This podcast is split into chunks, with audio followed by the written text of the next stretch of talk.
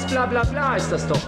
Alles bla bla bla ist das. Ich kann nur dazu sagen, wenn Sie flotte Sprüche hören wollen, dann müssen Sie nach München gehen. Wenn Sie flotten Fußball sehen wollen, dann sind Sie hier richtig. Eure Scheißstimmung, das seid ihr doch dafür verantwortlich und nicht wir. Unser Scheich sind äh, 160.000 Fans. Jetzt sind jetzt die Fußballvereine die neuen Yachten. Wir haben viel über die Diversity-Binde geredet und letztlich schaffen wir das selber nicht quasi wirklich, wenn es wirklich um Werte geht, das umzusetzen. Ja, siehst du die Runde da?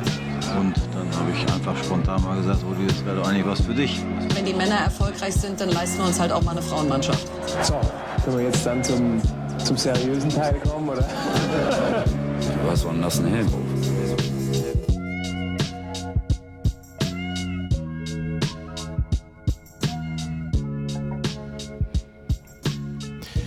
Schöner neuer Fußball. Heute nicht mit Nico Backspin als Moderator, der ist in Tansania und lässt sich's gut gehen. Allerdings, der Rest der Band ist trotzdem mit am Start. Also drei insgesamt. Mein Name Konstantin Eckner und als Ersatz, nein, nicht als Ersatz, aber als Ergänzung. Statt Nico Backspin, Tommy Topspin. Tommy Kmür, wie geht's dir? Wow. Ja, jetzt geht's mir natürlich gut. Heute ist äh, Wortspiel Donnerstag. Grüße dich recht herzlich zurück. Wie sehr hast du die letzten Tage äh, in dein Icke Hessler 1990er Trikot reingeweint? Äh, überhaupt nicht. Ich habe gar keins. Icke Hesslers Trikot würde mir grundsätzlich auch überhaupt nicht passen, da ich deutlich größer und schwerer bin, als er es jemals war. Ähm, nö, ich habe nicht geweint. Gute Gar Laune. nicht. Nö, mir ging's gut. Wir werden dann nachher noch sprechen über äh, die deutsche Nationalmannschaft. Heute unser Hauptschwerpunkt. Aber zuvor natürlich der dritte im Bunde, wie immer der Doktor, dem die Frauen nicht unbedingt vertrauen. Kai Rippe. Guten Tag. Und bleibt bloß in eurer Rolle. Alle müssen, hier muss jeder in seiner Rolle bleiben. Ganz kurz dazu auch äh, Nico. Kai, bitte bleib in deiner Rolle als Vermarkter. Das ist wichtig für das Format. Das war Nico aus Tansania. Also allein um Nico heute mal richtig zu ärgern, bleibe ich einfach die ganze Zeit in meiner Rolle. Das wird ihn, das wird ihn richtig ärgern in Tansania. ja. Also ihr merkt Was schon, Papa ist nicht zu eigentlich? Hause und deshalb äh, herrscht Wir haben natürlich sturmfreie Bude. heute Sturmfreie Anarchie. Bude. Alle tanzen schon auf dem Tisch und trotzdem wollen wir natürlich euch eine Episode bieten. Wir sprechen nachher über die Nationalmannschaft, wir sprechen nachher auch über die Europameisterschaft 2024, aber zunächst unser News-Thema für diese Ausgabe und da geht es um die Icon League. Und weil ich heute ja hier mal in der Moderationsrolle bin, werde ich auch euch das Ganze nicht so präsentieren, sondern einer von euch beiden. Feuer frei. Wer möchte? Kai, was ist die Icon League? Äh, Ich probiere mal mein Bestes. Ähm, die Icon League ist auch ein, äh, ein Ligenwettbewerb, der sich an der Kings League orientiert, an dem Format, der jetzt, ich glaube, vor zwei Wochen announced wurde, dass er im Sommer äh, 24 auch in Deutschland stattfinden wird. Das Ganze wird ähm, präsentiert von Eli Geller und Toni Kroos. Man weiß, dass hinter dem Ligenformat äh, Adidas steht und Act 3. Das ist die umsetzende Agentur und Rabona. Das ist quasi die äh, Agentur von Eli Geller.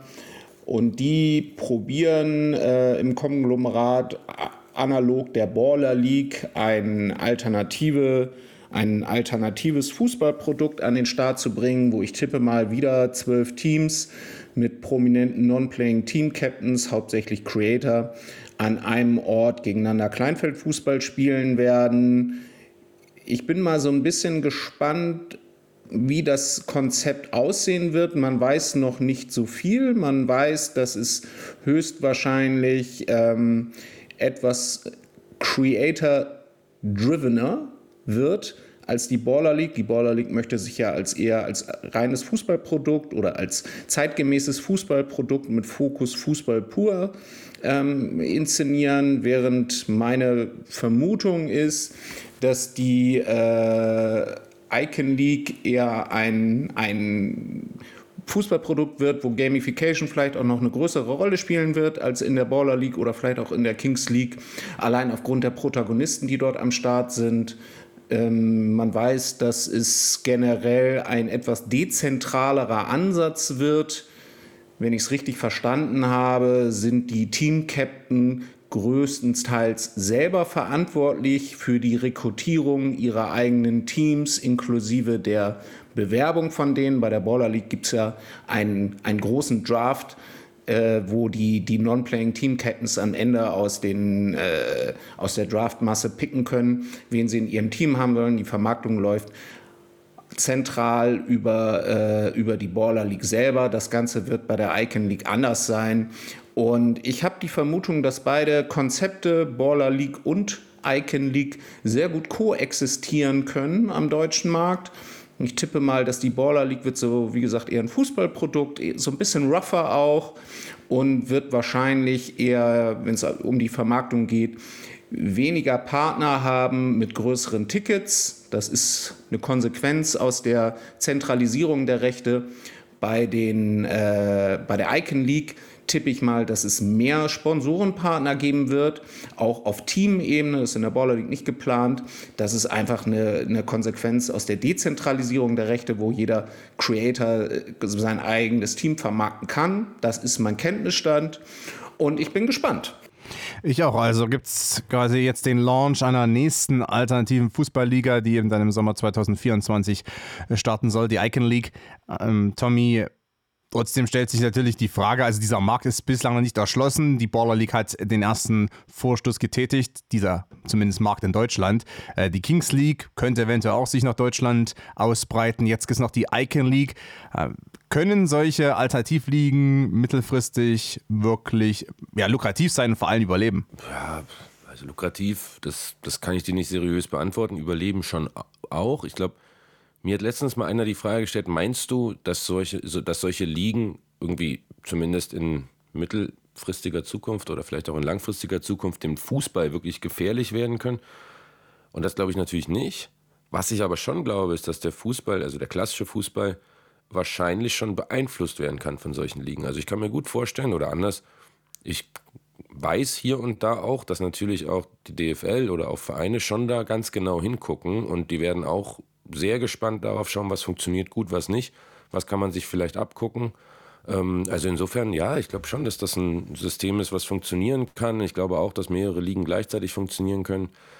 Und ich ergänze nochmal zu dir, Kai, ich glaube, du weißt äh, auf der Welt am meisten über die Icon League, wahrscheinlich sogar mehr als die über sich selbst, weil ähm, du hast da jetzt ja wirklich zweieinhalb Minuten Monolog gehalten. Ähm, Respekt, Hut ab, Fand ich auch faszinierend, dass äh, Kai da quasi aus dem Stand einfach mal mehr erklärt hat, als eigentlich die Icon League bislang erklärt hat. Ja, also das ist ja auch nur das, was die Icon League weiß, oder es gibt ja schon mehr Inhalte, als jetzt am Markt bekannt sind. Und natürlich äh, gibt es auch Infos von Rabona oder Act 3. Das waren jetzt ja alles keine Sensationsnews, die wir da irgendwie geteilt haben. Es kursieren auch schon diverse Brands im Markt, die dort vermeintlich Partner sind. Die werde ich jetzt aber alle auch noch nicht kommentieren. Ähm, und ey, ich bin gespannt. Ähm, ich glaube auch, dass, dass äh, der Fußball allgemein, also dass es für den sehr positiv ist, also auch für den von uns geliebten äh, DFL oder DFB-Fußball, weil man sich wirklich viele gute Sachen abgucken kann von solchen Ligenformaten. Man sieht aber jetzt ja auch an der Kings League in Spanien, deren Zahlen halt signifikant nach unten gehen, wie schwer es ist, so ein Ligakonzept tatsächlich mittel- bis langfristig in einem Markt zu etablieren. Die Kings League hatte einen tollen ersten Aufschlag, hat auch viel mit dem Hype gemacht, hat über die ganze ganzen Starspieler ja auch viel Hype kreiert und im Prinzip ja schon ein neues Format erfunden, was jetzt irgendwie weltweit ausgerollt werden soll. Die Kings League macht es meines Wissens gerade in Südamerika, die Queens League hat nachgezogen, die Kings League hat sich auch in Deutschland zusammen mit Brands and Emotions ähm, bemüht, irgendwie hier dieses Konzept umzusetzen. Die waren ja auch bei vielen Creatoren, also wir haben gehört, dass Gerard Piquet selber nach Deutschland äh, gefahren ist und, und mit, mit Creatoren gesprochen hat, die er wahrscheinlich in seinem Leben noch nie gehört hat. Der ist in die DMs geslidet, ja. Also ich glaube, also da völlig es gibt absurd. kaum ein es gibt kaum einen Menschen aktuell, dem Piquet noch nicht persönlich bei Instagram geschrieben hat. Ja, also völlig absurd. Also ich, ich weiß auch nicht, wer ihn da gebrieft hat. Also das ist schon, das ist schon sehr merkwürdig. Aber ich glaube, die haben auch eingesehen, dass die, die großen relevanten Creator, die sind mittlerweile vielleicht nicht alle fix unter Vertrag, aber zumindest in, in finalen Gesprächen bei Baller League und bei Icon League. Baller League wird jetzt zeitnah auch mit Draft losgehen. Ähm, die, da geht der Betrieb los. Also ich glaube, die Kings League hat eingesehen, dass es für sie im Moment keinen Platz hier mehr gibt und, und sie bald ähm, weg sind. Äh, Entschuldigung, dass, dass, dass sie jetzt erstmal warten müssen, nicht weg sind. Die konzentrieren sich jetzt, glaube ich, auf andere Märkte. Man hört ja auch viel über Frankreich und UK, wo es vergleichbare Formate geben wird. Ich glaube nicht, dass die Kings League zeitnah hier dann in, in, in Deutschland auch eine dritte Kraft wird. Dafür ist der Markt dann doch nicht groß genug. Mm, und was ich halt sagen wollte, was die Langlebigkeit die, dieser Formate angeht, das wird eine Herausforderung, glaube ich.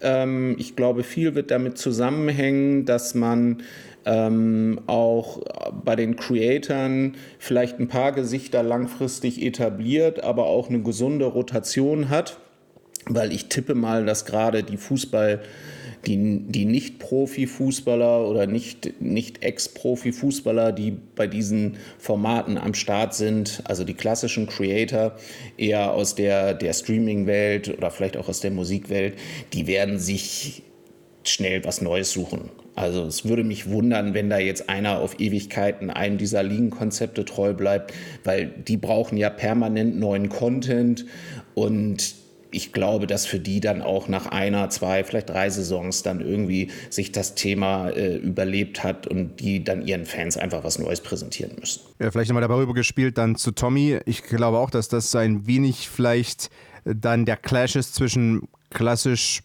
Eventformaten, Ligenformaten vor allem dann und vielleicht auch dem Zyklus, der normalerweise der ganzen Content-Creator-Szene etwas obliegt. Heißt also, du musst eigentlich ständig alle halbe Jahr, jedes Jahr musst du irgendwas Neues quasi nicht erfinden, aber du musst mit neuen Formaten aufkommen. Du musst auch irgendwie, selbst auf deinen eigenen Kanälen musst du ständig was ändern, weil ansonsten wirkt es ja abgegriffen, oder? Ja, weiß ich nicht. Also wenn du es wirklich schaffst, den Fokus auf den Fußball zu legen und du hast ja durchaus, und das ist ja, glaube ich, das Spannende an der Nummer, in dem Moment, wo 7 gegen 7, zweimal 20 Minuten auf einem kleineren Feld spielen, hast du ja eine ganz andere Dynamik. Das heißt, jemand, der einfach nur gerne Fußball schaut, der könnte da durchaus dranbleiben und braucht vielleicht auch nicht jede Saison 15 neue Creator am Start. Ich glaube, viel spannender wird sein, wie trägt man diese Formate eigentlich quasi in die Offline-Welt? Also wo finden eigentlich die Turniere mit richtig vielen Zuschauern statt? Wie kriegt man vielleicht ja, auch irgendwie ein paar Straßenkicker damit rein, die irgendwie vielleicht lokale Relevanz haben. Ne? Also wie verbindet man die Welten? Ich glaube, das wird eine spannende Herausforderung, das so ein bisschen aus diesem ganzen Twitch-YouTube-Kosmos herauszuholen. Aber grundsätzlich, meine, wir haben uns früher alle irgendwie auf Sport 1, die Älteren auf DSF, äh, die den Budenzauber angeguckt. Also enger, schneller, dynamischer Fußball, das kann schon per se als Produkt einfach spannend sein. Ähm, ich würde, ich wäre da nicht so pessimistisch. Hm, Und vor allem, es steht nicht in Konkurrenz zur Bundesliga. Ne? Also es läuft halt montags. Insofern. Also das glaube ich auch. Also da ist äh, zumindest, es gibt halt keine Konkurrenz im Männerfußball, da ist äh, Frauenfußball. Mm, das kann auch koexistieren am Montag. Also generell gucke ich da auch sehr gespannt hin. Ich glaube übrigens auch, dass das in anderen Sportarten äh, gut funktionieren könnte. Tommy und ich hatten ja neulich auch mit einem äh, interessanten Brandvertreter einen Call, der mal seine Vision über so eine Streetliga im, im Basketball eher auf Hinterhöfen, also auch wirklich real ähm, äh, äh im 3 gegen 3 skizziert hat und wie interessant das auch sein könnte für Fashion Brands. Mm, also das kann ich mir immer noch total gut vorstellen. Ich mag zwar auch das 3x3, aber ich mag irgendwie nicht die, die Darbietung dessen auf, auf neun Chords irgendwie auf Marktplätzen oder auch in Hallen und so, das irgendwie, das ist okay und wahrscheinlich wollen die Leute auch eine gute Infrastruktur haben, um den besten Basketball zu spielen. Aber eigentlich ist es doch viel geiler, wenn die irgendwie wirklich in echten Hinterhöfen spielen, an, an, in coolen, ikonischen Städten, wenn das alles ein bisschen rougher ist, so ein bisschen mehr, mehr, ähm, ja, Street-Style hat. Also ich könnte mir gut vorstellen, dass du sowas eigentlich viel besser vermarkten könntest und dass es auch die Leute viel eher interessiert und dass du vielleicht sogar die interessanteren Charaktere, also die echten Straßenballer, damit hinter äh, da, da, dazu bekommst, dort, dort aufzudribbeln, als immer in diesen cleanen, clean, modernen Chords an, an, an zentralen Plätzen. Deshalb hier nochmal gesagt, also ich glaube schon, äh, dass es halt auch in anderen Sportarten zukünftig vergleichbare Wettbewerbe geben wird, wie Kings League, Baller League oder Icon League. Ich glaube, dass das Ganze wird auch im Handball möglich sein. Da gibt es auch schon die ersten Bestrebungen international, dass, dass, dass sich diese Handball- diese, diese, diese alternativen Handball-Liga-Formate gründen werden. Das wird es nächstes Jahr hundertprozentig geben oder ich weiß, dass es das geben wird. Und da gucken wir natürlich auch gespannt hin. Also die Icon League hat angekündigt, im Sommer 2024 an den Start zu gehen als quasi dann zweite alternative Fußballliga in Deutschland nach der Baller League. Darüber haben wir gesprochen und wir haben bereits über das Thema allgemein schon geredet in Ausgabe 2 unseres Podcast-Formats. Also auch gerne da nochmal reinhören, als es etwas ausführlicher ganz allgemein dann zu den alternativen Fußballligen ging.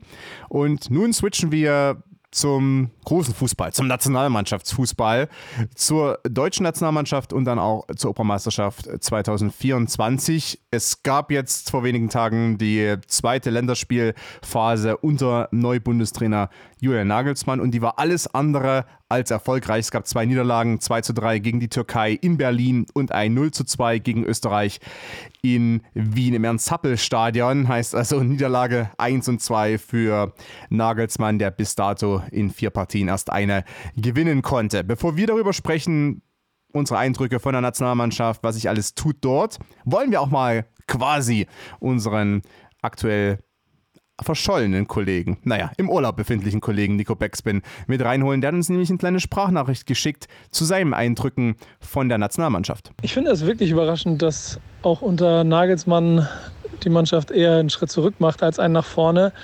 Die Faktoren sind vielseitig und vor allem, wenn man betrachtet, was in den letzten ja, fast anderthalb, zwei Jahren alles probiert wurde und das Einzige, was funktioniert hat, dann muss man sich wieder auf das besinnen, was man im deutschen Fußball seit vielen, vielen Jahren nicht mehr haben will, weil man auch so viel Talent im Kader hat und äh, mit Weltklasse-Spielern bestückt ist und trotzdem vielleicht vergisst, dass man die Andrichs oder Groß dieser Welt braucht, äh, die in den 90er Jahren die Allgövers in den 80er Jahren oder die Bremes, ähm, oder die Colas gewesen sind, was auch immer, die auf jeden Fall dafür gesorgt haben, dass eine gegnerische Mannschaft, eine gegnerische Nation richtig ein bisschen Respekt davor hatte, gegen Deutschland zu spielen. Und nicht aufgrund der spielerischen Stärke, sondern aufgrund der kämpferischen Stärke. Und die ist verloren gegangen.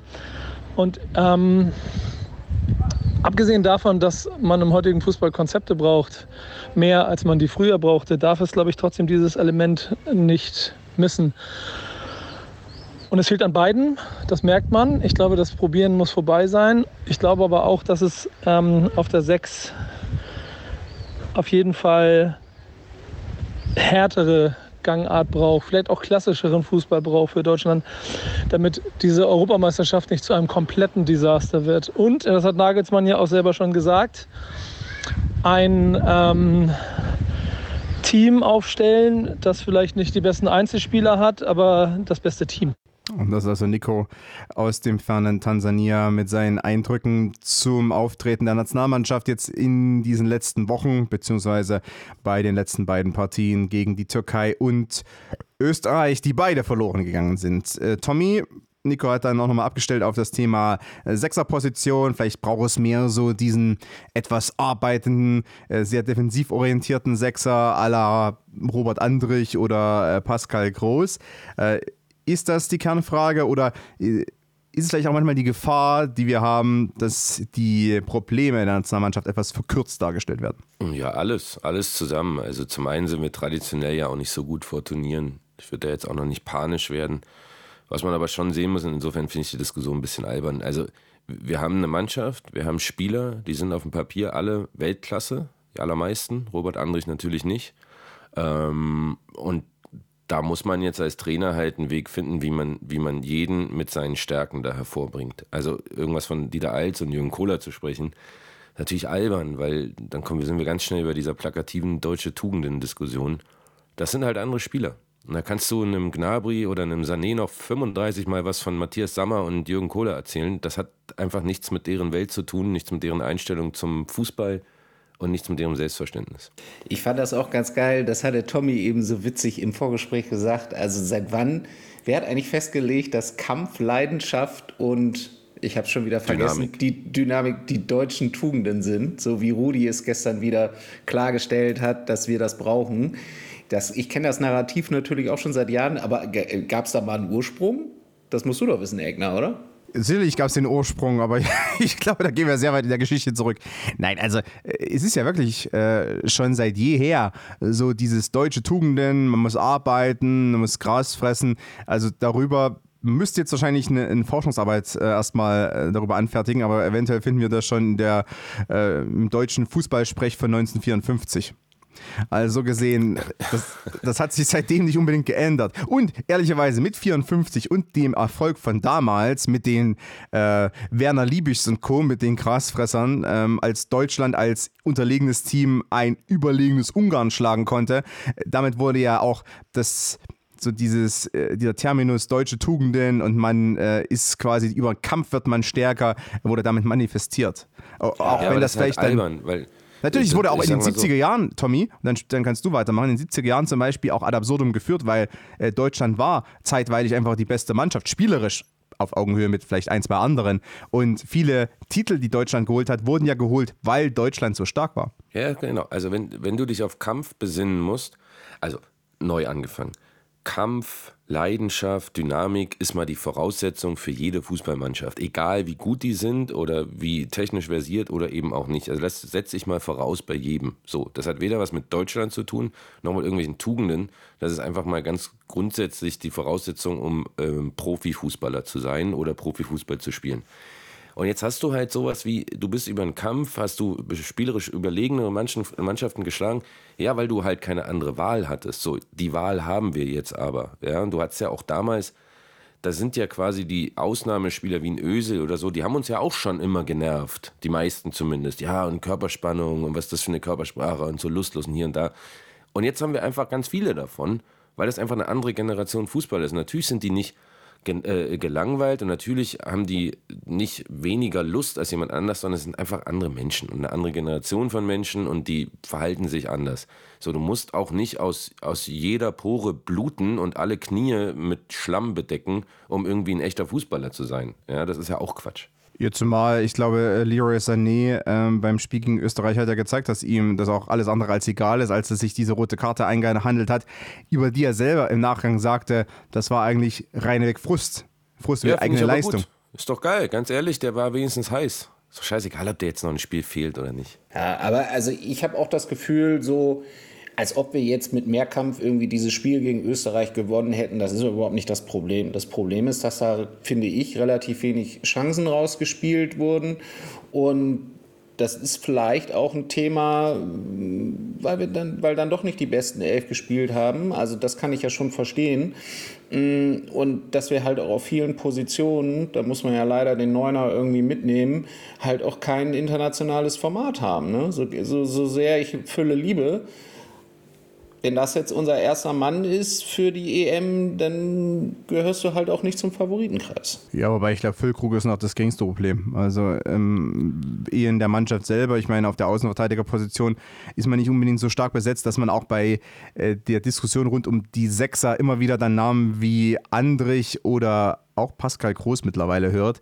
Das spricht ja eher dafür, dass es auch da an Qualität etwas mangelt, weil Pascal Groß mag über die Jahre hinweg wirklich stark gespielt haben für Brighton, teilweise aber auch in diversen Rollen. Er wird einfach geliebt dort, auch wegen äh, seiner Variabilität, weil den kannst du heute auf rechts stellen und morgen spielt er im Zentrum und übermorgen links. Und das ist alles super und er macht immer Wie seinen Job damals. gut. Wie, wie du auch, weil auf jeder Position hast du es einfach nicht so richtig hinbekommen. Ja, aber jetzt mal eine Fachfrage an den äh, Experten hier, Egner. Also ich finde ja immer noch die Idee mit Kimmich rechts, auch wenn er da keinen Bock zu hat, eigentlich gar nicht schlecht, weil ja, dann könntest du diesem Konflikt Kimmich Gündogan so ein bisschen aus dem Weg gehen. Es ist ja offensichtlich, dass die nicht zusammenspielen oder nicht auf dem Niveau, wie wir uns das vorstellen. Du hast ein Außenverteidigerproblem links und rechts. Du hättest mit Kimmich keine, kein, ich sag mal, keinen idealtypischen Außenverteidiger, aber wahrscheinlich immer noch den besten in der Vorwärts- und Rückwärtsbewegung, den wir haben. Äh, dann stell ihn doch einfach als Rechtsverteidiger auf, spiel innen von mir aus mit, äh, innen sag ich schon, in der Mitte mit, äh, mit, mit Gündogan. Am liebsten wäre mir wahrscheinlich sogar mit Andrich, auch wenn er den scheltet im Moment und der leider im Moment nicht spielt, deshalb ist es wahrscheinlich keine Option, aber ein Spiel halt mit Gündogan und, und von mir aus Goretzka, alternativ Gündogan äh, und Groß dann hättest du, finde ich, eine viel bessere Balance im Spiel. Das Problem ist, dass allein Robert Andrich, nicht so ungut, äh, da in Erwägung gezogen wird, zeigt ja, dass Deutschland momentan nicht auf Augenhöhe ist mit den meisten Top-Teams in Europa. Ja, aber sag mal was zu Kimmich rechts. Also ist das Ja, so aber das, das ist blauäugig eine von das andere. Aber das Problem ist doch, dass du einfach, und, und auch in der Innenverteidigung, du hast mit Antonio Rüdiger momentan einen, der so internationales Niveau hat, aber unbe nicht unbedingt als äh, Leading-Verteidiger, sondern eher so als zweiter Mann aus meiner Sicht. Und Jetzt ansonsten geh nicht immer hier irgendwie in die einfachen Themen. Kimmich rechts, danach gehen wir in die Innenverteidigung. Siehst du den da oder siehst du den da nicht? Ja, Kimmich ist recht stärker als in der Mitte, weil er da äh, leichtere Entscheidungsfindung hat, weil was man ja schon gesehen hat, äh, wenn er im zentralen Mittelfeld spielt, im zentralen Mittelfeld teilweise bei seinen, wenn er den Ball erhält, spielt er den eigentlich immer als Rechtsfuß mit dem Rücken zum Spielfeld immer nach rechts weiter oder beziehungsweise also auf die rechte Seite weiter, von Sirius gesehen nach links, weil er eben relativ schwaches Umschauverhalten hat. Auf der Außenbahn fällt das nicht so auf, weil er da nur in eine Richtung blicken muss, weil rechts ist ja von, von ihm aus gesehen dann die Seitenauslinie. Deshalb wirkte er auch auf der Außenbahn viel pressingresistenter, konnte sich ihr befreien, weil er wusste, wohin zu laufen hat.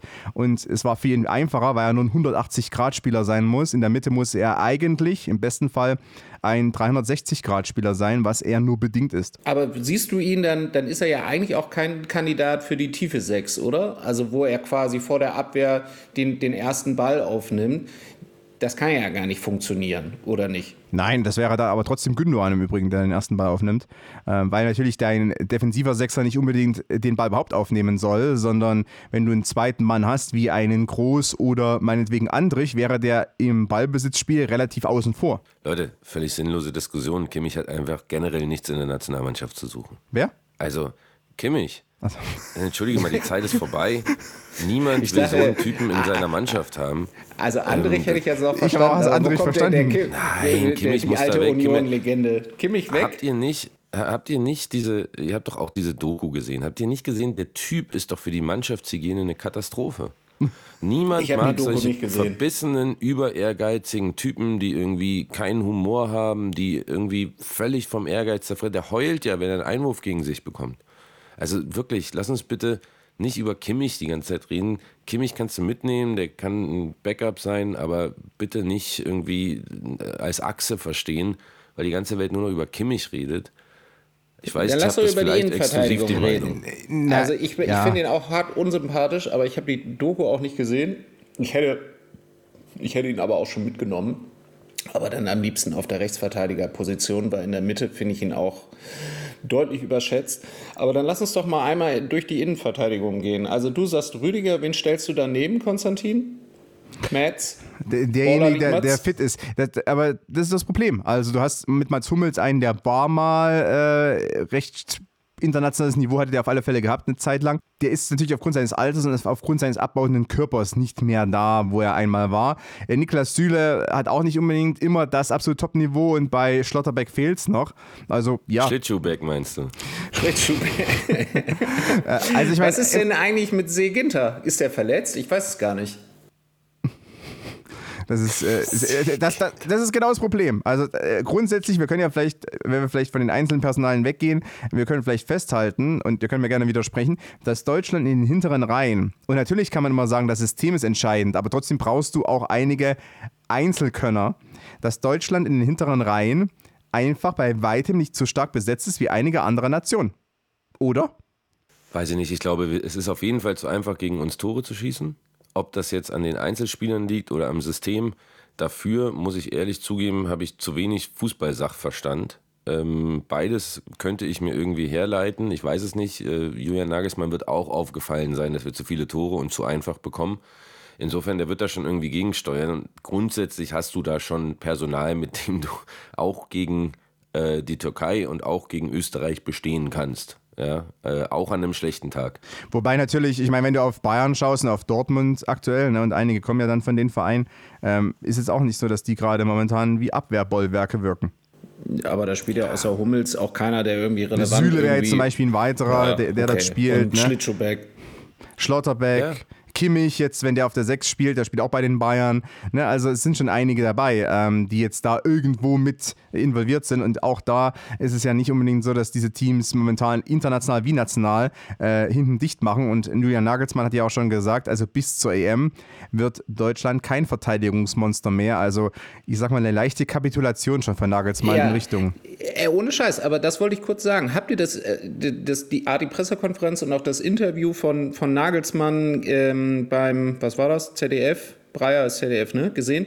Ich finde Nagelsmann mega. Wirklich. Also, so wie der da war, war schon auch geschockt. Und dann hat er da aber, finde ich, mit klaren Worten, aber extrem viel Fußballsachverstand die, äh, die Situation analysiert. Da war ich total beeindruckt und ich glaube schon, dass das ein Typ ist, der auch eine Mannschaft erreichen kann, weil der einfach Ahnung hat, weil der eloquent ist, weil der Sachen gut ausdrücken kann, auch mal ein komisches Hemd anhat und nicht so ein, so ein Style, ähm, äh, Wanker hätte ich jetzt fast gesagt, wie die beiden Trainer davor. Also ich habe, äh, weiß nicht, ich mag Nagelsmann. Ich kann auch also nicht mal genau jetzt sagen, trifft warum. das aber alles auch auf dich zu, Kai, was du gerade Ja. aufgezählt hast. Er mag sich selber, ne? ne? Ein komisches Hemd. Ja. Das ist keine Wanker. Ja, ich, also ich erreiche da- auch junge also, Leute mit meinem Fußballsachverstand sehr gut. Das, ist, Ja, das beeindruckt Podcast. mich jedes Mal wieder. Hier in unserem Gen Z-Podcast. Äh, schön Ja, genau. Fußball. Aber ähm, aber nein, du nicht- hast. ne- Doch, der, ich fand, finde auch, dass er das gut gemacht hat und ich, der weiß natürlich auch, dass er äh, die Mannschaft auch noch mal ein bisschen zusammen hat. Ich glaube nicht, dass es am fehlenden Plan liegt. Ich glaube, die Spieler können das halt einfach noch nicht so richtig umsetzen. Was ja auch nicht so hundertprozentig verwunderlich ist. Du musst ja heutzutage als Spieler, spielst du im Verein, gerade auf dem Niveau, zwei bis drei Systeme musst du können oder zumindest mal zwei. Ähm, dann kommst du zur Nationalmannschaft, äh, hast Leute neben dir, mit denen du nie zusammenspielst. Äh, da sollst du jetzt auch noch mal ein bis zwei Systeme. Also lass die mal vor der EM ein bisschen zusammen trainieren und ein bisschen die berühmten Automatismen einnehmen. Dann, dann sehe ich da jetzt auch nicht so schwarz. Wir haben da schon ganz gute Baller vorne drin, muss man sagen. Und im Zweifel muss halt einfach die Devise sein, immer eins mehr schießen als der Gegner. Das wird wahrscheinlich auch die Devise sein, äh, denn Nagelsmann hat ja schon gesagt, also Verteidigungsmonster wird die deutsche Nationalmannschaft nicht mehr und er ist ja ohnehin bekannt dafür, eher einer zu sein, der sehr auf aggressiven, risikoreichen Fußball setzt und eigentlich eher Dominanz dadurch erreichen möchte, dass äh, das eigene Team Ballbesitz hat in ho hohen Räumen und eben den Gegner einschnürt, über Gegenpressing dann auch da wenig zulässt und dadurch die Abwehr schützt. Könnte klappen, dadurch braucht es aber trotzdem noch ein bisschen äh, auch stärkeres Gegenpressing zum Beispiel, was jetzt äh, zuletzt auch nicht funktioniert hat. Um vielleicht den großen Bogen zu spannen, jetzt hat Aber Deutschland. warte, äh, sorry, Konstantin, eine Sache wollte ich noch sagen. Es tut mir sehr leid, dich zu unterbrechen. Ähm, ich mache es trotzdem. Ich frage mich halt, wie lange man Nagelsmann noch Zeit geben wird, wenn er weiterhin konsequent das Abwehrbollwerk Toni Leisner und Marc-Oliver Kemp von Hertha BSC ignoriert. Denn das sind zwei Typen, die sehe ich perspektivisch auch in der Nationalmannschaft. Mhm. Das sind ja auch noch junge, junge Kerle. Also gerade Toni Leisner ist natürlich gerade noch in der Aufbauphase seines, äh, Kampf, seiner fußballerischen Leidenschaft, Karriere. Dynamik. Ja? Ja. Äh, Wenn du Kampf, Leidenschaft, Dynamik googelst, kommen zwei Fotos. Ja? Eins von Marc-Oliver Kempf und eins von Toni Leisner. Und dann kommt direkt. Egner. Also Bla bla bla ist das doch. Alles bla bla Konstantin, bla du wolltest das. jetzt bestimmt irgendwas Kluges sagen. Ähm, sorry für den Einwand, aber ähm, der musste sein. Nee, ich habe schon vergessen, was ich sagen wollte. Stage Ich hatte yours. heute tatsächlich mal eine ganz witzige Diskussion ähm, heute Morgen mit einem Kumpel von mir, äh, der mal irgendwie das Fass aufgemacht hat, warum äh, in der Nationalelf nicht mehr Zweitligaspieler äh, berücksichtigt werden. Also wir sind irgendwie über die, die Sturmreihe drauf gekommen. Also es ging mit Kleindienst los, ob man den mitnehmen könnte, ist jetzt natürlich Erstligaspieler bei Heidenheim und äh, dann waren wir irgendwann natürlich auch bei, äh, bei Glatzel. Es hat zumindest. Spaß gemacht, also darüber zu diskutieren und ey, why not? Also ich finde, ich kann mich auch noch an ganz schön viele Scheißspiele von Kempf erinnern, aber Ja, und äh, aber wenn du jetzt beispielsweise, wie heißt der jetzt, habe ich glatt vergessen, von aus Köpenick hier, der Stürmer, äh, mit dem André? kürzesten. Ja, nee, Stürmer. Nein, äh, Kevin Behrens. So, Kevin Behrens. Also wenn du Kevin Behrens mitnimmst, dann kannst du auch Glatze mitnehmen, seien wir ehrlich. Cool. Äh, Die Chancen auf eine erfolgreiche Europameisterschaft der deutschen Mannschaft steigen natürlich dann mit äh, Kevin Behrens ganz Mit- vorn und und- Toni Leisner als Abwehrchef. Genau, das wäre aber so Wenn man eine geil. alternative Nationalmannschaft Move. aufstellt. Ja, genau. Es gibt nicht nur die Baller so League, es gibt auch geil. bald die Baller äh, DFB 11. Ja, aber das wäre wirklich so, Nagelsmann ist jetzt alles scheißegal und er spielt jetzt irgendwie das nächste Freundschaftsspiel gegen Holland, spielt er schön mit Kempf und Leistner hinten und vorne mit Führig, Behrens und Glatzel, einfach nur, weil er es kann. Ja. Und es wäre wahrscheinlich gar nicht so eklatant unerfolgreicher. Ich glaube, die Leute würden sich auch damit mehr identifizieren. Also du machst, spielst jetzt einfach mal eine schöne A2. So. Au, wen oh, würden wir denn, wen Konstantin, seht das, ihr? glaub ich, wen- eine, das ist eine Überleitung für dich. Die Leute, die sich damit äh, identifizieren können dann. Oder eben nicht. Oh, oh, oh. Ja, äh, genau. Kommen wir wieder zum Thema. Europameisterschaft 2024. Auf das Thema wollten wir Ich sowieso fand, zu das war sprechen die ganze kommen. Zeit das Thema, aber gut. Naja, aber erstmal ging es um die Nationalmannschaft selber. Jetzt wieder zwei Niederlagen. Also auch der leichte Hype, den es gab während der Nordamerika-Reise, äh, als Nagelsmann sein Debüt fahren durfte, ist mittlerweile wieder vorbei. Jetzt geht es eigentlich darum, Blickrichtung Europameisterschaft 2024. Es gibt noch eine Länderspielphase zuvor, die ist im März, aber eigentlich danach oder bis dahin, bis zur Europameisterschaft, ist sehr, sehr wenig Nationalmannschaftsfußball. Eine Euphorie ist noch nicht aufgekommen und darüber wollen wir jetzt auch noch ein bisschen sprechen, woran es denn mangelt. Ist es nur die Nationalmannschaft oder sind es auch noch andere Faktoren, warum die Leute einfach noch nicht so richtig gehypt scheinen ähm, hinsichtlich der Europameisterschaft 2024 in Deutschland? Zunächst aber wieder Nico mit seinen Eindrücken aus Tansania. Ich glaube, das Grundproblem darin ist natürlich fehlender Erfolg. Denn das ist das einfachste Mittel, womit du jemanden in eine Euphorie bringen kannst. Ich habe aber auch das Gefühl, dass sich aufgrund der Verdrossenheit dem Weltfußball gegenüber und auch dem System, was wir ja auch in diesem Format oft genug besprochen haben, ähm, es immer schwieriger wird, so eine wirkliche Eu Euphorie in Deutschland für so ein Thema aufbringen zu lassen, weil es zu viele Themen drumherum gibt. Und die Euro 24 wird auch schon eine Diskussion darüber wieder entfachen, wie viele Teams überhaupt dabei sind, ob das überhaupt noch eine Europameisterschaft ist oder ob das äh, ein äh, ein Turnier für alle ist und nicht mehr für die Besten. Und dann ist ja die Frage, ob Deutschland überhaupt dabei sein sollte. Aber das ist ein anderes Thema. Und ich glaube, das alles führt so ein bisschen dazu. Zudem gibt es auch schlichtweg zu viele Sorgen, Probleme in dieser Welt, dass, glaube ich, 2023 im Herbst keiner jetzt wirklich große Euphorie dafür entfacht, 2024 Europameisterschaft im eigenen Land zu gucken, wenn er noch nicht mal ganz genau weiß, wie er bis dahin seine privaten Probleme und vielleicht das Weltgeschehen sich auf ihn auswirken können. Das klingt groß, ist aber, glaube ich, wirklich das Hauptproblem. Wenn du es aber schaffst, ähm, im März in den Länderspielen ein kleines neues Gespür dafür zu bekommen, was für eine Mannschaft da das Turnier spielen soll, wenn du es irgendwie schaffst, ähm, eine Einheit zu schaffen, die vielleicht sich auch wieder ein bisschen auf das besinnt, was den deutschen Fußball in der Vergangenheit groß gemacht hat. Denn auch 2014 ist Deutschland nicht Weltmeister geworden durch überragenden Fußball, sondern durch eine geschlossene Mannschaftsleistung. Wir erinnern uns gerne alle an das Mertesacker-Interview. Nach dem war es das Achtelfinale. Was wollt ihr? Wollt ihr schön Fußball oder wollt ihr, dass wir erfolgreich sind? Und ich glaube, das ist der Punkt, den man in den letzten zehn Jahren verloren hat. Und vielleicht, wenn man einfach wieder erfolgreich sein und nicht mehr versuchen, schön Fußball zu spielen. Und wenn sie versuchen, erfolgreich zu sein und nicht schön Fußball zu spielen, dann sind es wieder die klassischen Kämpfer, die dafür sorgen werden, dass wir alle glücklicher sind mit diesem Team. Und dann entsteht eine Euphorie. Wenn nicht, dann wird das nichts.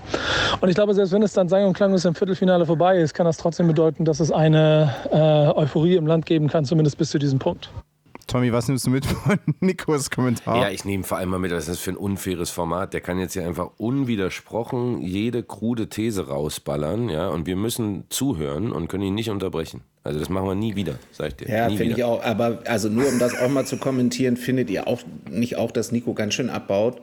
Also das, das ging mit einer guten Atmet Form ganz schön los schwer hier. ne, beim Sprechen. Ja, ich was ist los mit dem? Was ist da los in Tansania? Also Ja, ich glaube, er hat ich vielleicht schon die sicher. tansaniischen Nächte etwas. Tansanischen Nächte etwas. Nee, Tansanischen. Tansanischen, war schon richtig. Ah, Also ich wollte das eigentlich ähm, erst am Ende des, dieser Folge machen, aber wir müssen uns echt mal über einen Nachfolger von Nico Gedanken machen. Oh. Aber lass uns das machen, wenn er dabei ist. Das ist eigentlich viel spannender. Ähm, Aber mal inhaltlich zu dem, was ähm, Nico gerade so zum Besten gegeben hat. Er hat natürlich mit einer Sache recht. So eine Euphorie ist schon durchaus abhängig davon, ob man erfolgreich ist oder nicht. So, jetzt sind wir seit 2014 sukzessive unerfolgreicher geworden und ich würde behaupten, seit 2014 auch sukzessive uneuphorischer. Jetzt kann man äh, sagen, Kausalität oder Korrelation. Ich würde behaupten, Kausalität. Ähm, in dem Moment, wo du tatsächlich irgendwie auch wieder geile Spiele spielst, äh, große Nationen schlägst, natürlich hast du dann eine Euphorie, erst recht, wenn das im eigenen Land ist. Also da brauchst du nicht mehr viel dafür tun. Und in der Zwischenzeit, und das ist, glaube ich, nämlich der Punkt, wir haben auch nicht weniger Euphorie, weil Oliver Bierhoff alles falsch gemacht hat, sondern du hättest in der Zeit, wo du unerfolgreich bist, einfach Dinge anders tun müssen, um uns ein bisschen bei der Laune zu halten. So. Und das ist eben nicht geschehen. Also das ist der Fehler. Aber du kannst natürlich nicht äh, den sportlichen ausbleibenden Erfolg kompensieren durch gutes Marketing oder irgendeinen komischen Hashtag. Aber gibt es auch noch, ich sag mal, größere Trends, ähm, dass eventuell solche Turniere so ein wenig an Hype verloren haben hierzulande? Also ich meine, auch vor der WM 2022 war das alles sehr, sehr dürftig. Und auch davor, also ich fand das insgesamt so die Euphorie, abgesehen davon, dass es jetzt ein Heimturnier ist, die EM 2024, aber dass die Euphorie insgesamt bei Turnieren und im Vorfeld etwas größer war, als es in den letzten Jahren häufig der Fall schien. Meinst du, dass sie jetzt größer war oder dass sie früher größer war? Ja, das habe ich nicht größer war. gecheckt. Ja, das glaube ich auch. Also es gibt natürlich schon, oder anders. Also ich glaube, das größte Problem ist der ausbleibende sportliche Erfolg. Machen wir uns nichts vor. Und auch diese bleiernden Jahre unter hinten raus ähm, Löw Bierhoff und äh, dann irgendwann zwischendurch Flick haben natürlich nicht dazu beigetragen, dass man jetzt irgendwie mehr mit der Nationalelf bondet. Aber um deine Frage zu beantworten, ja, auch mit dieser ganzen Kommerzialisierungskritik und auch die Nachhaltigkeitsthemen etc. der aufgeblähten EM, ähm, das sind alles Themen, die in Deutschland sehr kritisch gesehen werden und dazu beitragen, dass es so ein bisschen, also dass es eigentlich keine Euphorie gibt. Punkt. Ich lese übrigens gerade, passend zu unserer Diskussion gerade, Yogi Löw, ich lese jetzt mal vor. Ich kann es nicht mehr hören, wenn Trainer und sogenannte Experten, ich nehme an, er denkt da auch an Lothar Matthäus und Didi Hamann. Und auch an uns. immer An uns vor allem denkt er. Ja. Und, und ja, ich kann es nicht mehr hören, wenn Trainer und sogenannte Experten immer mit den deutschen Tugenden ankommen. Wenn jemand denkt, mit deutschen Tugenden könnte man heute Spiele gewinnen, täuscht er sich gewaltig. Da hat er recht. Was da, glaube ich, auch mitschwingt, Yogi. aber jetzt äh, drehen wir nochmal das Rad zurück, dass einfach äh, dieses Tugenden-Ding klingt immer so, als man müsste nur äh, genug fighten. Und ich glaube, viele unterschätzen einfach, welches Niveau heute auch gerade im internationalen Spitzenfußball vorherrscht, dass äh, der Ein die Einsatzbereitschaft, was du auch vorhin schon gesagt hast, Tommy, dass die Einsatzbereitschaft sicherlich eine Rolle spielt, aber auf dem Niveau, und das ist ja auch das Problem, was ich manchmal habe, wenn sie dann immer sagen, ja, wir bräuchten mal wieder so einen richtig, so einen abräumenden Sechser, der einfach alles wegkrätscht oder so und so weiter. Ja, die Spieler gibt's nicht mehr. Zumindest nicht auf dem Niveau. Die gibt es vielleicht noch in der Regionalliga, kannst du so einen haben. Aber der beste Sechser der Welt vor ein paar Jahren war Casemiro. Sicherlich, der hat alles weggekrätscht, aber das war ein brutales Athletikmonster. Den gibt es einfach nicht alle Tage in jeder Nation dreimal. Ich denke übrigens Ja, ich bin gerade auch darüber froh nach. darüber. Das ist das Ja, nächste. ich, also ich bin ja ehrlich gesagt auch froh drüber und ich finde das auch eine ziemlich müßige Diskussion. Äh, ich denke gerade darüber nach, meint ihr so Kampf, Dynamik und Leidenschaft in England werden als die englischen Tugenden bezeichnet oder die sagen, ach ja, ja, das sind eigentlich die deutschen Tugenden, die brauchen wir hier viel mehr als englische Nationalmannschaft, wenn es mal nicht läuft. Na, Da kämpft man für einen König, deshalb ja. Aber du hast recht, ich glaube, dass dieses deutsche Tugendengelaber vor allem von außen kam und wir uns das so oft angehört haben, dass wir es irgendwann selber geglaubt haben, wenn sie da immer von den deutschen Panzern gesprochen haben und du kannst machen, was du willst, am Ende gewinnen die trotzdem, weil sie irgendwie am Start sind. Ja, ey, deutsche Tugenden. Ja, es dann einzigen irgendwann deutschen wirklich- Tugenden, die ich kenne, sind irgendwie, dass du ganz pünktlich Post vom Finanzamt bekommst. So, das ist irgendwie das, das ist eine deutsche Tugend. Das Damit gewinnt man bestimmt Europameisterschaften. Die, die anderen haben dann einfach Steuerschulden, das ist der Vorteil. Weißt du, Deutschland tritt dann als einzige Mannschaft an. Aber das ist die ja auch interessant. Tugenden sind die weißen Socken in den Sandalen. Also da kann man Ja. nur wirklich irgendwie, da gibt es empirische Evidenz noch und nöcher. bei jedem Sommerturnier sicherlich auch ein Erfolgsfaktor.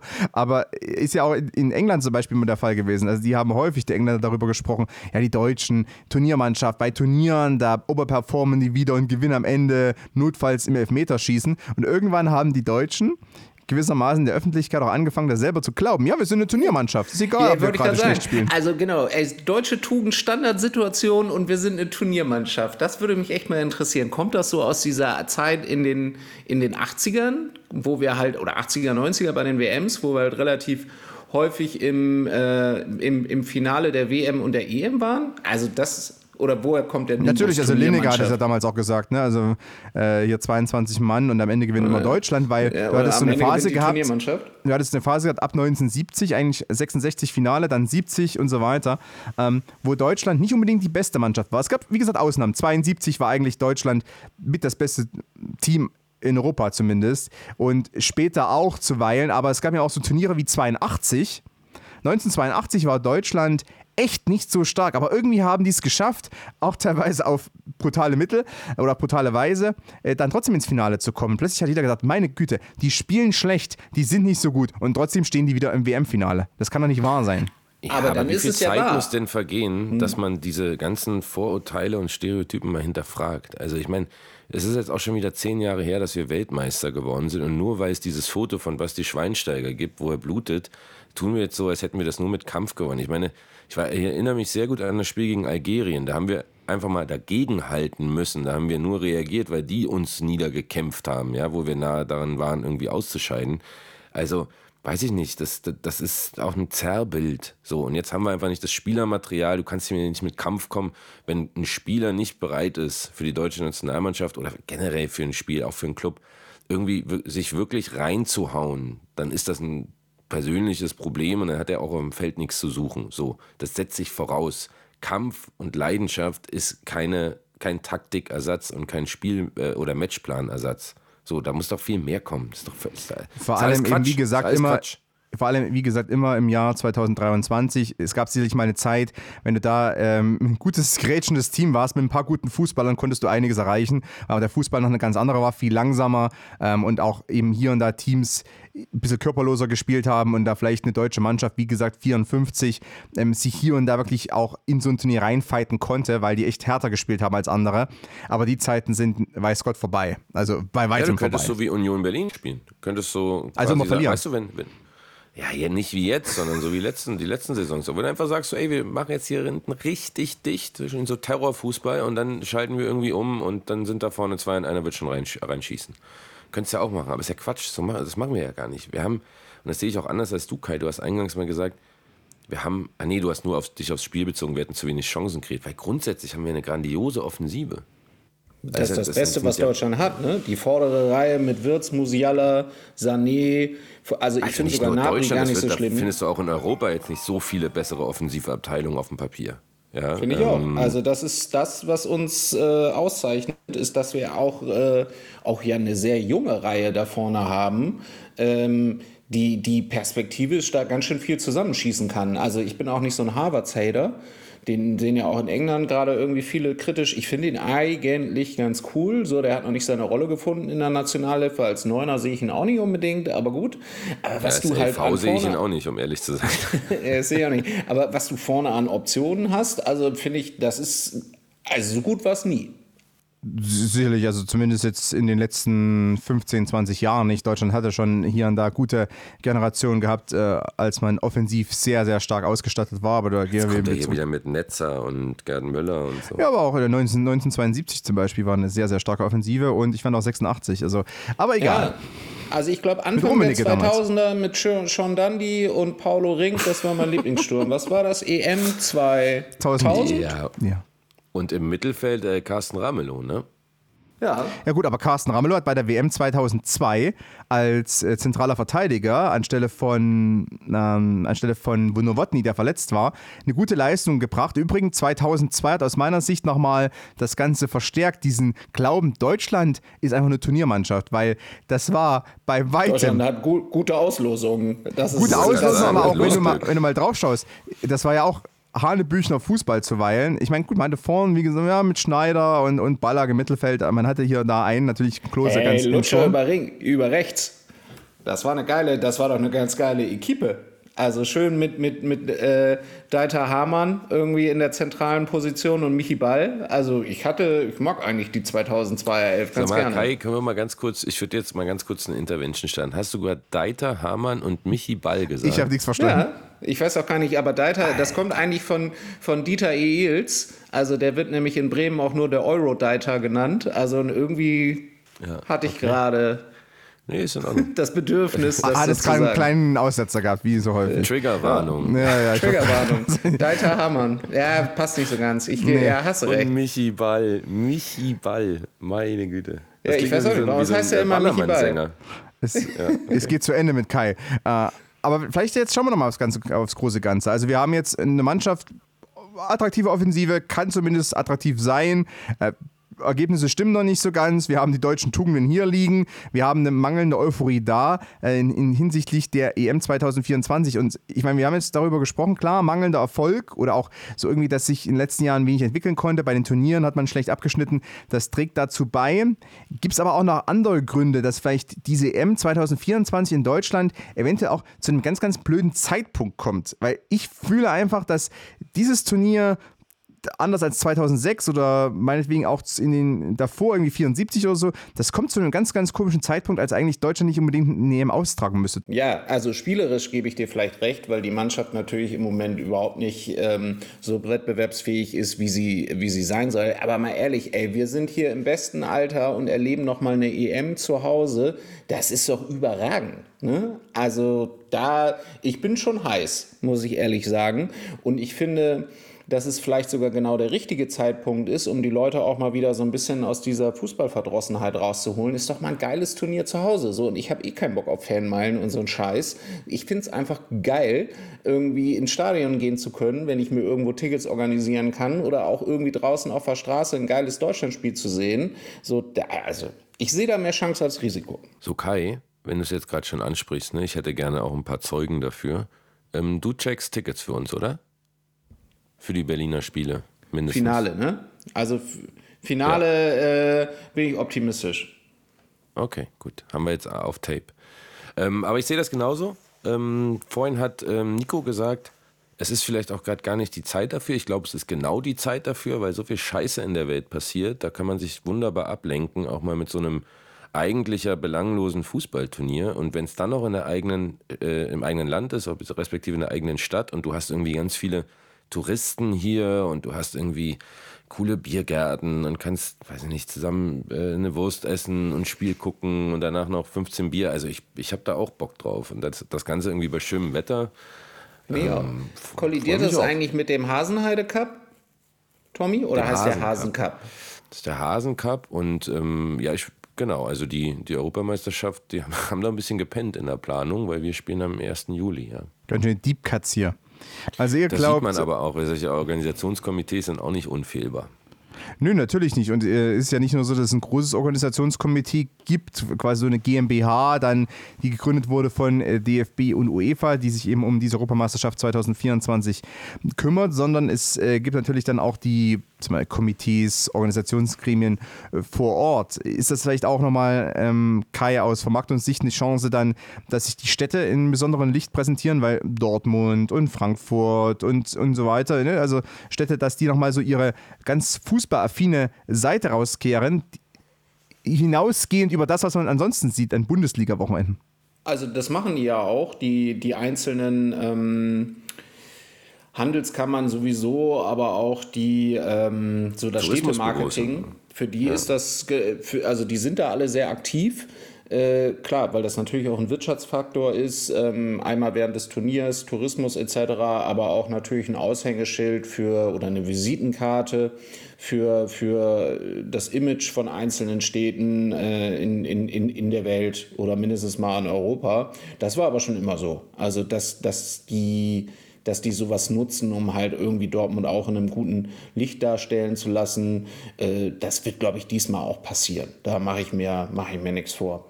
Ähm, und das ist ja auch gut so. Ne? Also das trägt ja auch. Ich habe ja auch nichts dagegen, wenn, wenn, wenn Städte und auch, auch Deutschland äh, sich bemüht, irgendwie eine positive Visitenkarte in der Welt abzugeben. Ne? Also dafür ist ja so ein Turnier immer gut. Zumal, was ich weiß Ja. von einigen Organisatoren oder von denjenigen, die äh, involviert sind, dass man auch versuchen wird, gerade so ein wenig die Nachhaltigkeitskarte stärker auszuspielen. Also sprich, äh, versucht viel ähm, die Fans auf die Schiene zu bringen. Fun Fact, sorry für die Unterbrechung, Konstantin, aber wenn ich es richtig verstanden habe, hat irgendwie die UEFA jetzt äh, entschieden, dass es ähm, nur einen sehr geringen Anteil an Parkplätzen ähm, für, äh, für einzelne Spielorte geben wird, was natürlich insbesondere im Hospitality-Vertrieb immer ein Thema ist, weil da ist äh, ein Parkplatz, ein Parkschein immer ein extrem hohes Gut und die UEFA wird das jetzt ziemlich reglementieren. und das ist schon irgendwie, eh, finde ich, konsequent und auch irgendwie ganz geil einfach. Also, weil dadurch zwingt sie die Leute einfach auf andere Mobilitäts- oder Anreiseformen umzuschwenken. Und gerade im Hospi-Bereich äh, ist, die, ist die Bereitschaft, so mal, mal mit der Bahn zu kommen oder vielleicht auch mal äh, mit dem Bus, ist immer so begrenzt. Also Tommy, werden wir dann vielleicht eine Europameisterschaft erleben, die einen leicht anderen Anstrich hat, sowie- sowieso als vielleicht die WM in Katar, aber auch allgemein als die letzten Turniere? Ja, ich hoffe, dass es einen anderen Anstrich als die WM in Katar hat. Ich bin ja gerade übrigens noch unsicher, ob wir die überhaupt sehen, wenn ich hier gerade sehe, ungeklärte Lungenkrankheit bei Kindern. WHO verlangt Informationen von China. Moment, das habe ich schon mal gehört. Uiuiui, here we go again. Ähm, mal schauen, also sollte es äh, trotz der nächsten Pandemie stattfinden, glaube ich, werden wir ein äh, schönes Turnier sehen, wenngleich es wahrscheinlich nicht sehr erfolgreich für die deutsche Nationalmannschaft sein wird. Aber wir werden hier nochmal zeigen können, dass wir auch als durchaus ähm, äh, ja, gespaltenes Land teilweise ein guter Gastgeber sein können für alle europäischen Nationen, die da mitspielen dürfen. Und das sind ja inzwischen im Grunde alle. Schon mal ein schönes Schlusswort von dir, Kai. Äh, was nimmst du vielleicht auch noch mit aus unserer Diskussion? Also klar, wir haben über die Nationalmannschaft gesprochen und äh, wie ich es verstanden habe, möchtest du, dass Antrich jetzt auf alle Fälle gesetzt ist. Das ist eine. Zum anderen, äh, vorausblickend auf die EM 2024, vielleicht sind wir auch alle nur ein bisschen Schwarzmaler. Mm, Genau, ich, also ich bin positiv. Ich habe lange mich nicht für die Nationalelf interessiert, weil ich irgendwie diese bleiernen Löw- und Flickjahre halt, das war nicht so meins. Und seit Nagelsmann da ist, interessiert es mich irgendwie mehr. Ich habe tatsächlich jetzt mal zwei Spiele überhaupt geguckt und irgendwie finde ich so, wenn wir über diese Personalthemen reden, der muss rein, der muss nicht rein, ey, so will man doch Fußball fühlen eigentlich. Und ich mag das, wie Nagelsmann das erklärt. Das, das verstehe ich und es fühlt sich irgendwie richtig an. Also das, das stimmt mich irgendwie alles so. Das geht in so eine gute Richtung. Und ich habe einfach Ja, auch Bock, auch irgendwie mehr über Fußball zu reden. Was auch geil ist, ich meine, das müssen wir uns alle einfach mal vor Augen führen. Und immer wenn, wenn wir uns schlecht fühlen und glauben, dass wir nicht da sind im Leben, wo wir sein sollten und vom Spiegel uns anschauen, ruft euch in Erinnerung, Sandro Wagner ist Co-Bundestrainer. Sandro fucking Wagner sitzt dort auf der Bank und ist der Co-Trainer vom Bundestrainer. Und wenn der das schaffen kann, dann können wir alle alles Hallo? schaffen im Leben. Ey, Werder-Legende. Ja, auch Hertha-Legende. Ja, so wie Davy Selke. So. Okay, kriegt euch wieder ein. Also, in dem Sinne, wer Sandro Wagner schaffen kann, kann jeder schaffen. Oder anders formuliert, wenn Sandro Wagner schafft, kann es jeder schaffen. Das nehmen wir nochmal mit. Und wir fragen vielleicht noch ganz kurz bei Nico nach: Gibt's noch was von dir? Weiterhin liebe Grüße an euch. Nächstes Mal bin ich wieder mit dabei, versprochen, aber jetzt muss ich an den Pool. Sag mal, also das, das wird ja immer schlimmer mit dem, ne? Wollen wir, soll jeder mal einen Nachfolger nominieren? Also Nico, das, das geht ja irgendwie in, in Richtung Trennung, muss man ja klar sagen, ne? Also zwischen Sind in Vieren. Outtakes, oder? Ähm, weiß ich noch nicht, aber also ich könnte mir so einen Olli Pocher anstelle von Nico gut vorstellen, oder? Ja, Okay, so Olli Dieter Pocher wäre ein. Vorschlag. Tommy, deiner? Dieter Nuhr. Dieter Nuhr hätte ich gerne. Achso, ich habe gedacht, Kathi Hummels. Nee, Kathi Hummels. Ach, Kathi Hummels, darüber müssen wir noch mal ganz kurz sprechen. Ne? Ja, Ah, jetzt mach den nochmal auf. natürlich Wir nicht- vermasseln nicht das ja sowieso immer mit Ah, dem jetzt Outro. also. Der, der Mats gepostet, wie man das als ordentlicher Fußballer macht. Ein enttäuschender Auftritt von uns gestern in Wien, bla bla bla bla bla bla. Und, und was antwortet seine, wenn ich richtig informiert bin, Ex-Frau? Du musst das auch deinem Sohn erklären. Wie kann Deutschland verlieren, wenn mein Papa spielt? Weinendes Emoji. Die, die haben alle nicht alle Tassen im Schrank, ne? Also das ist, das ist, also es, es lässt mich auch echt ein bisschen bisschen verzweifelt äh, da. Äh, Überhaupt, also was geht in Kathi Hummels vor? Ich hatte ja die These, das soll irgendwie witzig sein. Ihr wart euch ja nicht so sicher. Ich weiß auch nicht, ob, ob Kathi Hummels auf der Humorschiene irgendwie zurechnungsfähig ist. Aber, oder wie heißt meint die das Kathi oder ernst? Kathy? Oder Kathy Hummels? Katharina? Katie? Frage. Ich weiß es nicht. Es ist so oder so natürlich unfassbar passiv-aggressiv, was sie da macht. Ähm, bringt das Ja. Kind mit ins Spiel und äh, den, Ja. den enttäuschten Sohn vom Vater. Da muss ich auch als selber als Familienvater sagen, das finde ich nicht so gut, wenngleich sie natürlich in, äh, im Kern recht hat. Ja. Das Ja. ist Aber passiv-aggressiv finde ich es eigentlich ganz gut. Eigentlich will sie jemanden reinwürgen, ne? Ja. Alles klar, also mit äh, diesen Ja, letzten und Eindrücken hier von schöner neuer Fußball. Und Hallo. äh, was. Wir haben noch nicht über das Nios-Interview von Rudi Völler gesprochen. Oh Gott. Ach du meine Güte. Also, jetzt warte ganz kurz, Kai. das da- wird das, aber dann der das passt da Abbinder. wirklich jetzt. Jetzt macht er mir meine Abmoderation fertig hier. So, Rudi Völler hat Waldemar Hartmann für die Plattform Nios ein Interview gegeben. Das ist die Rechtsauslegerplattform, äh, finanziert von einem äh, sehr AfD-nahen reichen Deutschen, auf dem sich insbesondere Julian Reichelt mit Achtung Reichelt gerade tr- tummelt. Und es ist wirklich, also Abschaum in meinen Augen. Und Rudi hat So, now we're talking. so, Rudi hat irgendwie das wahrscheinlich nicht gecheckt. Aber Oh, ich man sehe muss schon die natürlich. Kommentare auf Twitter. Ja, ist das so. Also, also die, die, da ist jetzt auch ein Interview draus geworden oder besser gesagt ein, ein, äh, ein Zitat, wo halt steht, ja, Rudi sagt, was wir alle denken, Schwarz-Rot-Gold muss wieder vorne stehen. Also das ist so, ich ärgere mich über die mangelnde Medienkompetenz irgendwie gerade beim DFB da, dass da nicht irgendwie einer sagt, Alter, mit solchen Leuten, genau wie mit Springer redet man nicht. Also zur Ehrenrettung von Rudi Völler, ich habe jetzt äh, gerade vernommen, der wusste wohl gar nicht, wem er da ein Interview gibt, beziehungsweise welchem Medium, sondern der hat quasi seinem alten Kumpel Waldi einen Gefallen getan. Und der DFB hat das ja sogar noch möglich gemacht. Das war sogar im Teamhotel. Und so richtig war wohl keinem klar, für welches Medium das ist. Das ist natürlich Ah, eine da, da bin ich sehr, sehr vorsichtig, weil um beim DFB ein Interview zu bekommen als Medienanstalt musst du normalerweise erstmal äh, drei Kreuze machen und äh, einen Kniefall, also so gesehen. Ja gut, das weißt du besser. Stimmt, das ist wahrscheinlich eine sehr billige Ausrede. Also, weil normalerweise, wenn du jetzt irgendwie sagst, ey, ich möchte gern mal, äh, also im Rahmen des DFB, ne, also jetzt nicht im Rahmen anderer Dinge, aber im Rahmen des DFB, ich möchte gerne mal ein Interview machen mit äh, Nationalmannschaftskapitän Ilkay Gündoğan. Dann ist das natürlich möglich, aber da gibt es ein offizielles Prozedere, Anmeldung und so weiter, ne, äh, logischerweise. Und der DFB ist da auch sehr bürokratisch deutsch, was vollkommen okay ist, aber also dass jetzt einfach mal einer rein vorbeikommt, ey, wir geben jetzt einfach mal ein Interview und unser Sportdirektor sitzt dann einfach bereit und äh, redet mit Waldemar Hartmann, den in den letzten Jahren eigentlich keiner gesehen hat. Also kam da nicht Fragen auf, wo war eigentlich Wald die letzten zehn Jahre? Also ich gebe dir vollkommen recht, Konstantin. Also die wussten alles, Stimmt. oder? Das ist doch eigentlich die, die, die, das Fazit. Und das ist wirklich. Oder zumindest hätte man Fragen stellen sollen, ne? Also was macht? Waldi hier? Wo war Waldi? Was sind das für Leute? Warum, was ist das Wo für ein ist Sender? Waldi? Wo war Waldi? Lass uns so ein Kinderbuch rausbringen. Wo war Waldi? Das machen wir zusammen mit der Zentrale für politische Bildung und fragen ihn nicht nur, wo warst du, sondern warum bist du jetzt bei NIOS? Also selbst wenn jemand von der Medienabteilung des DFB zunächst gleich nicht wusste, äh, um was es sich handelt bei dem Medium, was ja sein kann. Ne? Also das möchte ich gar nicht mal so äh, unterstellen, dass das jeder direkt wusste, zumal ähm, das ja jetzt nicht unbedingt ein Sportmedium per se ist. Aber, Nee. aber normalerweise äh, würde ja eine kurze Google-Recherche äh, schon ausreichen. Ey, bitte, da steht so groß drauf. Achtung, Reichelt oder diese folgende äh, Protagonisten sind auf unserer Plattform am Start. Und da guckst du dir ein Video an und es ist alles rechtspopulistische Scheiße. Ne? Also, sorry, Waldi, du warst immer ein guter Mann, aber dich sehe ich jetzt nicht mehr als Nachfolger von Nico. Nee, Waldi ist raus. Ah, also Waldi ist zurückgerutscht und Oliver Pocher Nico ist darf auf Platz bleiben, 1. weil Waldi jetzt beim Fascho-Sender arbeitet. So. Gut.